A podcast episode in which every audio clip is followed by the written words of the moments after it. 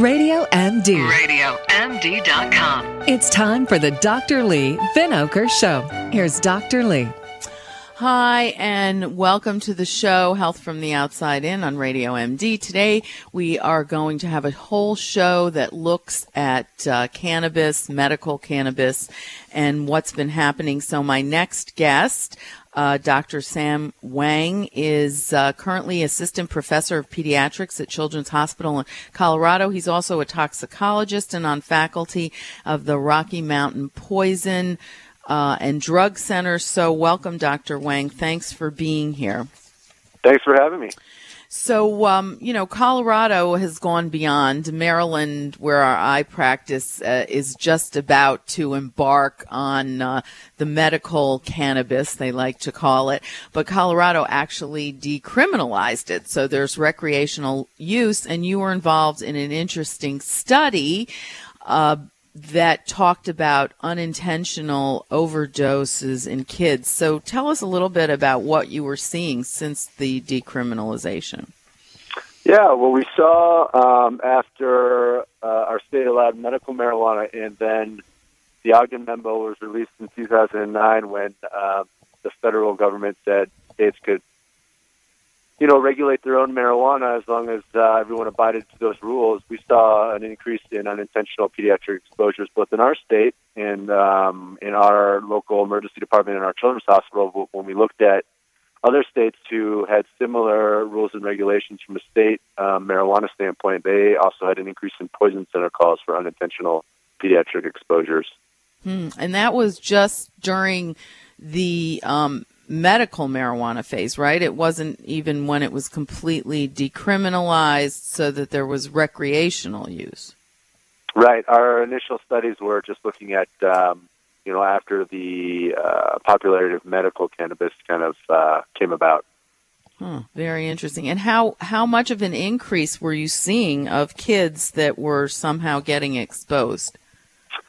Um, yeah, so that's a good question. So in our local hospital, um, in the five years prior to 2009, we didn't see any children under the age of 12 who came in with uh, unintentional pediatric marijuana exposures. And then for the two years after, we saw 14. So, you know, certainly a change of uh, what we typically would see in, in practice, um, but certainly not, you know, every day.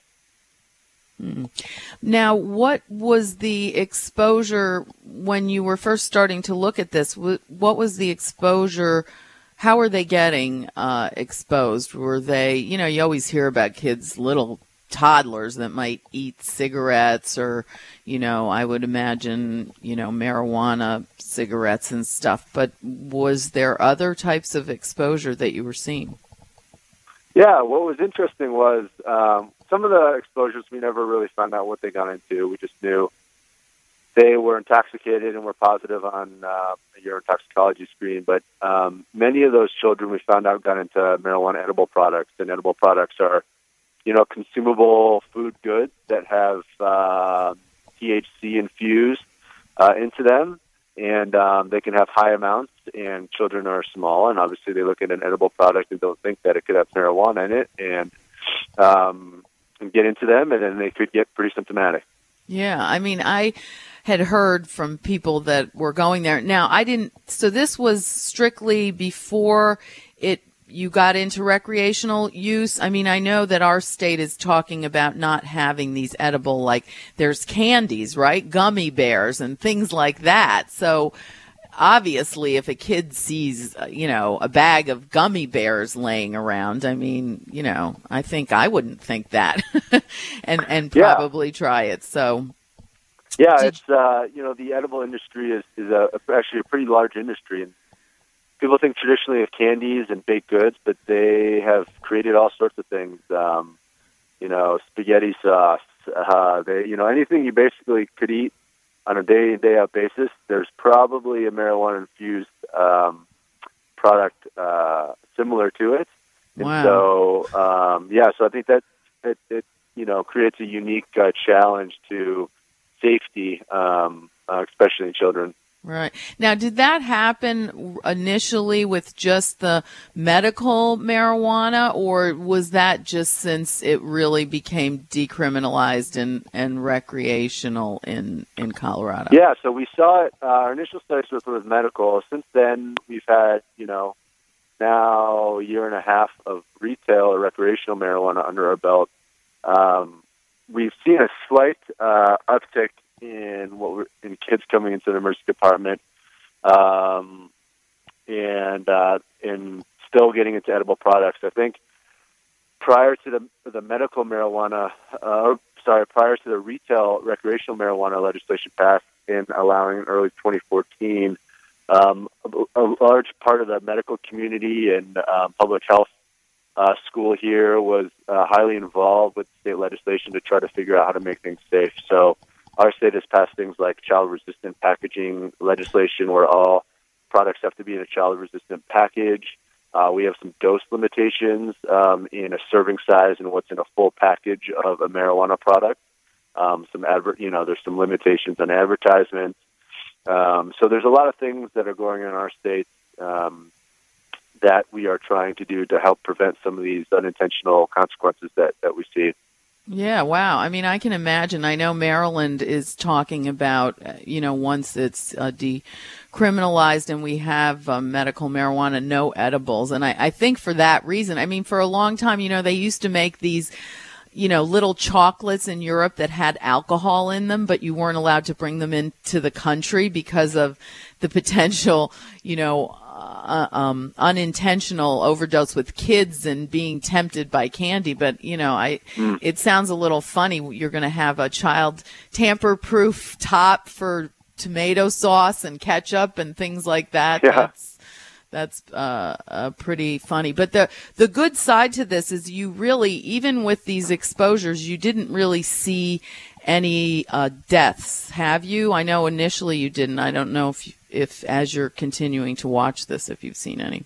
Yeah, correct. We have not seen any deaths. We've had um, some children get fairly ill um, who have required intubation um, into our intensive care units because they uh, stop pretty, breathing. Yeah, right. Yep, so they... due to pretty severe somnolence and CNS depression. but um, we've also seen you know kids pretty very minimally sedated. So I think it's a, a purely a you know, child size and, and the dose and concentration of whatever product they're given to, to for their severity of illness.